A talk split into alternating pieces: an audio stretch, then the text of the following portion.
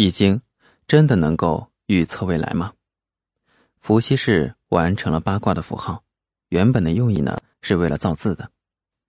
周文王和周公重卦写爻辞，用来阐述建国育民的哲理。为了逃过被纣王迫害的结束，不得不以神道设教，利用占筮。孔子深知占筮的目的不在结果，而是指引大家应当如何才妥善。我们也不应该成为听天由命的命定人，却应该是知命来决定自己的正当途径。孔子提倡不战而已义，鼓励大家发扬义理，遵循。大道而行。接下来呢，我们将进入到第四章的第一段内容的学习。伏羲氏画三爻卦的启示。欢迎订阅关注。